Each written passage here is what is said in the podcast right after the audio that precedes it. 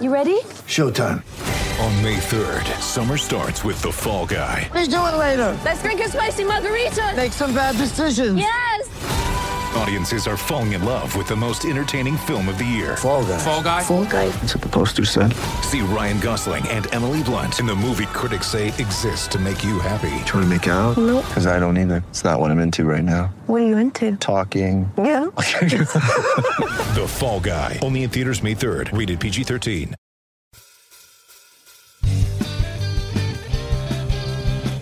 Hello and welcome to the winter meetings in San Diego, California. This is a joint podcast of the Giant Splash and A's Plus.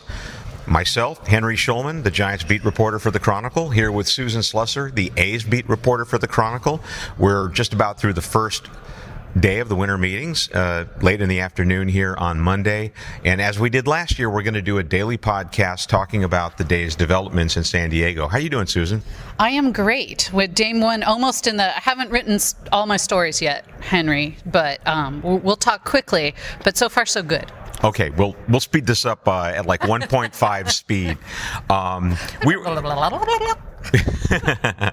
you do that really well. Um, we're going to get into a lot of serious uh, stuff here today, but we were just talking about an anecdote that you had with Billy Beane right at the end of your, uh, you know, the daily media session with the uh, the general manager. And, and could you tell us what that was? Yeah, so we were about on our way out the door, and he said something about Monday Night Football, and I said, "Oh, hey, hey how much have you been watching Kyler Murray this year?" And he got so excited and said, oh, "Kyler's on my fantasy football team," and um, and we all started laughing because, of course, as, as everyone knows, the A's drafted Kyler Murray with their first pick two years ago, and he chose to play football instead, and the A's lost their first pick with real with no compensation whatsoever, which you know that's brutal. But so he he now has Kyler Murray on his fantasy football team. He traded for him after week one. He said Pike Goldschmidt, who's one of the A's uh, front office uh, executives, analyst type people, had overbid for him, and then Billy traded for him. So he said, "This time I used someone else's capital. I should have done that the first time."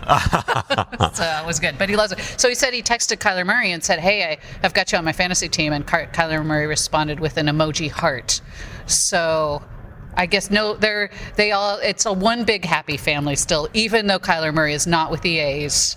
That that's absolutely hearts hilarious. To Billy Beane, yes. That's Yes, that absolutely nice. hilarious. Um, I'm going to talk about Madison Bumgarner in a minute, but Okay. uh, since we are talking about the A's at the moment, um, you had an interesting story today about a uh, left-handed reliever that the A's are interested in. What can you tell us about that? Yeah, my impression is the A's here at the winter meetings that the bullpen is probably their main, uh, the main thing that they're trying to. You know, they're talking about second baseman for sure, but I think they really want to get something done more in the bullpen, and they are absolutely looking at Tim Hill, who's a one plus year of service time left-handed reliever with the Royals, which kind of made me laugh today because everybody else is talking about Strasburg and the 2. 245 million, and the A's are getting a guy who who's three four years away from arbitration. Really, uh, that's the kind of guy they're going after. But he's a very good lefty who has good numbers against left uh, left-handed hitters and right-handed hitters. So with a three-batter minimum, if and when that comes into uh, effect, he would be effective. A lot of cost control. Um, good ground ball numbers, all the things the A's like. Uh, and my impression is that the Royals, um, like the A's, have a, a big uh, depth of young middle infielders. The Royals like a couple of those guys. I think Sheldon Neuse might be tops on their list. I have a feeling that. Um, Franklin Barreto might be the guy that's maybe more available, uh, but that's going to be something interesting to keep an eye on if the A's do decide to go trade route. There are obviously some guys they're talking to in free agency. Uh, Sergio Romo is a guy who I think piques their interest, you know, at a you know depending on the price, of course. But uh, that's they're they're looking at, at at that area, and Tim Hill is definitely a guy they're looking at. Okay, well, Sergio Romo uh, can still get right-handers out uh, like the best of them with Yeah. that, that frisbee slider. Did I see that? The, are the Giants kind of connected with him too? Uh, I, I'm not sure. I think the Giants are more interested in sort of giving their their own current um, really younger relievers, uh, less experienced relievers, just to kind of try them out uh, in leverage situation. And this will go to a theme that I'm going to talk about in this podcast, uh, which is that Farhan Zaidi, uh, the president of baseball operations, probably said in the strongest possible terms so far that the Giants are in a rebuild. It was hard to say that last year with Bruce Bochy in his final year, uh, but this year, I, I think he, you know, he's making moves so far, getting rid of Kevin Pillar, letting Stephen Vogt walk. Uh, I mean, Will Smith, they weren't going to re-sign him to forty million dollar contract. But all, all these moves are similar in one regard, which is it, it opens the door to younger players. And Farhan, pretty much in our session with him today, just flat out said that, you know, this winter we're taking the longer term view, that it's not just about 2020, but also 2021 and 2022. And uh, I'm sure that you're smiling because you've heard this before. No, I'm smiling because Billy Beane, literally in his session today, said that's what GMs tell you when they know their team isn't going to be very good is like, hey, look into 2022. Exactly. so, yeah. Well, here's he said you guys are on to us if you figured that out. Well, we figured it out, and here's the concrete example. Okay, they they let Stephen Vogt go. Right. They it wasn't the money. It was just a difference of giving him a second year at right. practically nothing. But the, the, Giants have a catcher named Aramis Garcia, and they like him. He's right. he's kind of uh, sort of like been there for a while, but he's working really hard, and they like him. They want to give him a look. They want to see if uh, Mauricio Dubon could be a real second baseman. They want to see if Jaylin Davis uh, can actually become a power hitter in the majors. And uh, if you if you re-sign all these other veteran guys who aren't going to be here when you start winning, uh, then you're sort of defeating the purpose. This is in this in is his in his point of view. So what does this mean for Madison Bumgarner? That is um, a great question, and uh, I think that if the Giants were in a position to win now, I think the Giants they'd be making a stronger push for Madison Bumgarner. I do not see a strong push for Madison Bumgarner, as I reported on a story that I posted uh, right after our session with. Uh, Zaidi and Scott Harris and Gabe Kapler. Uh, they are meeting with uh, Bumgarner's representatives here at the winter meetings. I'm not going to say it's a courtesy meeting. I wouldn't go that far. But you don't get the impression that Bumgarner is a really high priority. They are looking for starters, plural.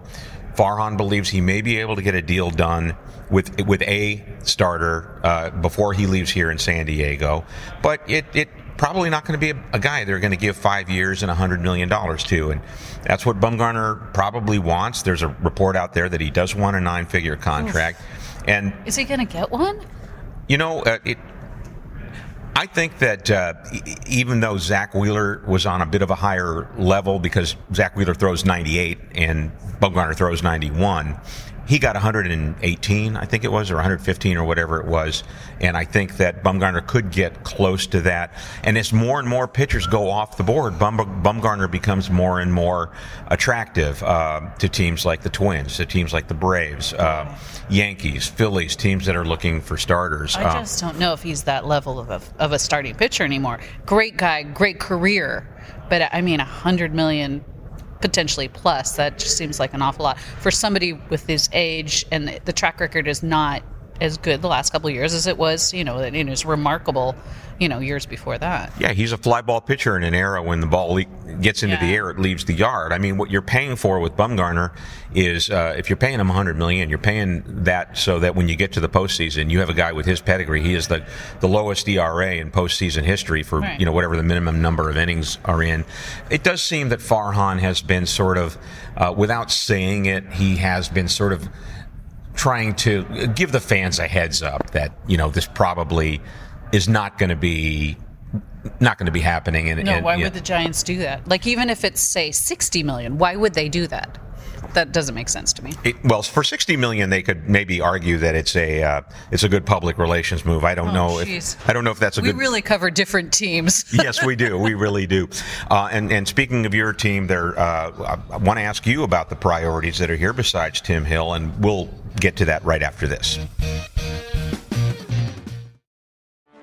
Get ready for the greatest roast of all time the Roast of Tom Brady, a Netflix live event happening May 5th.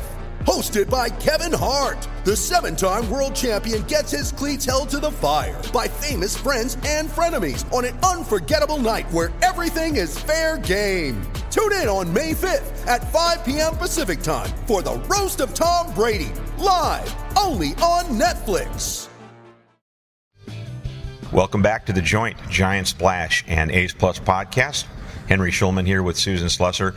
So we talked about pitching, starting pitching being probably the biggest priority for the Giants here at the winter meetings. What would you say the biggest priority is now for the A's? We covered that a little bit in our bit. in our uh, preview. Uh, podcast but now you've had the a day here and you've had a chance to talk to uh, billy here Yeah, Billy, and both Bob Bob Melvin and Billy Beane were fairly clear that the second base job is wide open and is not necessarily from in, somebody inside. They've got two second basemen who are out of options in Jorge Mateo and Franklin Barreto. Uh, Barreto's the lone guy left from the Josh Donaldson trade, uh, and Sheldon Neuse, who looked nice in September and like he certainly could handle the job. if he doesn't go to kansas city in the hill deal Right, right. I think the A's would probably be more apt to, to send somebody like Barreto, but um, uh, he, they would like a left-handed bat or a switch hitter, and that seems like a good spot to get somebody, um, and maybe a more veteran player. Uh, I, I would not be surprised if the A's second baseman next year is not currently on the roster. I think they would might make a move either via trade or or possibly free agency to, to do that. That's that's their biggest need right now is second base. That is de- definitely not settled. When you ask them, they basically say. I don't know. It could be anybody, and yes, it could. When I flat out asked Billy, could it be somebody from free agency or trade? He said yes. you didn't ask about joe panik did you I did not ask about Joe Panik, but um, yeah, pretty much anybody that's left-handed or switch hitter, I'm sure is getting a call. Well, he's, so he's definitely left-handed. The thing about Panik is that he does not. He's not versatile. He, uh, I mean, besides the fact that he's declined, he he, he can't play any other position besides second base. And the A's like guys who, you know, you can move around a little bit uh, around the diamond, That's right? true, but they had a second baseman last year who couldn't throw. So, I mean, Panik's going to be a, a upgrade defensively from Profar. I didn't know that Steve Sax was the Giants' sec- or the A's second baseman Yes. last year. How about a guy like? Here's a guy I think that could actually be a target of both teams. Eric Sogard, Yeah. a guy that the Definitely. A's know very, very much about. Definitely. Farhan today was saying, you know, Far, look, they have Mauricio Dubon at second base. He's right-handed. Donovan Solano at second base. He's right-handed. Evan Longoria at third base. He's right-handed. You could, you know, Sogard is a guy who can play the infield and the outfield, and he's left-handed. He is the perfect guy for both teams, right? Yeah, he really is, uh, and a sol- you know just a solid guy in the clubhouse. Great reputation, deservedly so, and uh, somebody who tends to go on tears for like two or three weeks, sometimes even a month, as we saw last year, and can carry a team for that month. Now, the flip side with guys like that is they typically have like a couple weeks to a month where they have the downside. But if you're smart and you can play the play that and have him as a hot hand at some point, man, he he's a he can be a really good player and he's a smart player. Uh, it's not just the glasses. He is actually a smart player. He's got great instincts. I think that's a good match. You know, at the right price, I think he's great. Um, you know, the, the A's keep mentioning the 26th man kind of player. When you start thinking about that, and a guy who's you know, uh, versatile and would would uh, provide a left-handed bat when needed. Uh, ben Zobrist, if he is playing, he he's been telling people that he's 50-50 on whether he plays. He's got a family situation with kids he has custody of, um, uh, so I think he's that's still up in the air. But I could say the A's love bringing back their former players. They know them. They love Zobrist. They love Sogard. Uh, those are guys I could definitely see. Um, Yeah, there, Zobrist. there's several left-handed hitting second basemen out there, so I, I think the A's are probably talking to all, of them. Yeah, Zobrist, I'm, I'm a little skeptical about him. The Giants made a big push to get Zobrist when he was Yeah. a free agent, and he picked the Cubs basically because uh, it was an hour and a half flight to his home in Tennessee. Right. Right. And I don't know that he'd be willing to come out to the, the West Coast. Uh, the Giants have an interesting situation where they want to get a left-handed infielder, but a right-handed outfielder because with their, their outfield situation now, they have Steven Duggar, they have, uh, you know, they have Dickerson, they have. Um, you know, they uh, Yastrzemski, they're all left-handed, Right. so uh, they need a little balance. And you actually just brought up something that Farhan alluded to. Um, with the 26th man on the roster, he said you can actually build a roster thinking a little bit more about left-right matchups Absolutely. than you can when it's a 25-man roster, and you really just have a hole to fill, and you got to get the best player available. I mean, has Billy or, or David Forst mentioned that at all? Um, they have specifically said when talking about the 26th man, they have specifically been saying left-handed hitting utility player. They already have a right-handed hitting utility player. In my mind, I actually think it's probably you know that they are probably going to get a left-handed hitting second baseman, um, and then do whatever they deem they need to with the 26th spot. But uh, yeah, it's certainly. I think they are definitely hitting. In the in the case of the A's, I think that that's probably both both of those things would probably be left-handed player because they are so right-handed heavy. The A's and Giants should just swap an outfielder because the A's have three everyday right-handed hitting outfielders and the Giants are all left-handed. So well, maybe they'll take Khris Davis. Can is he is he a good defender? Is he cheap? Um, I love Khris Davis. I think he's going to have a big bounce back here. Uh, you know what? He's better in the outfield than people think that he is. Okay, okay. He actually got hurt last year and probably killed his season making a spectacular catch in Pittsburgh.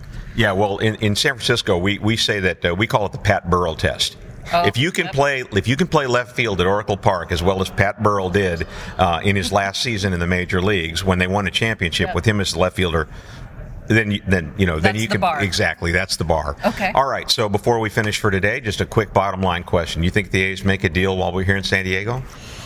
I think they do something. I'm not convinced that it's going to be something major. They do like to kind of keep their, you know, if if they can figure out a way. Billy was talking today about how the fact there are fewer and fewer trades here, and it gets harder and harder to deal with teams because everybody has the same evaluations of every player, and they're all trying to do the same things. But my guess is that they are trying to get like a multi-team trade done maybe with Hill, maybe to get somebody else. And I think that they'll try to do something where they like pick something somebody off in like a multi-team trade or something. That that is my I'm, I'm going out on a limb and saying something like that. It's not going to be huge. I just But- keep waiting for the first three team deal, the Giants, because the Giants would never do never that do under. that. They never do that. Um, Well, let's get them talking. They love Farhan anyway. That's right. Um, I think the Giants could have a, a new starting pitcher. Uh, they went after Cole Hamels, and that's I think the kind of guy they're looking for. Maybe a one-year deal uh, at a high at a high value. Mm-hmm. They want somebody to eat innings. I think they could do something here. That's the sense I got from Mm-hmm. for Farhan, uh, and if not here, you know, maybe in the day or two after Right. after Right. the meetings. I kind of consider this whole week because so Yeah. so often we've seen stuff that happens either Friday or Saturday after the things break up here.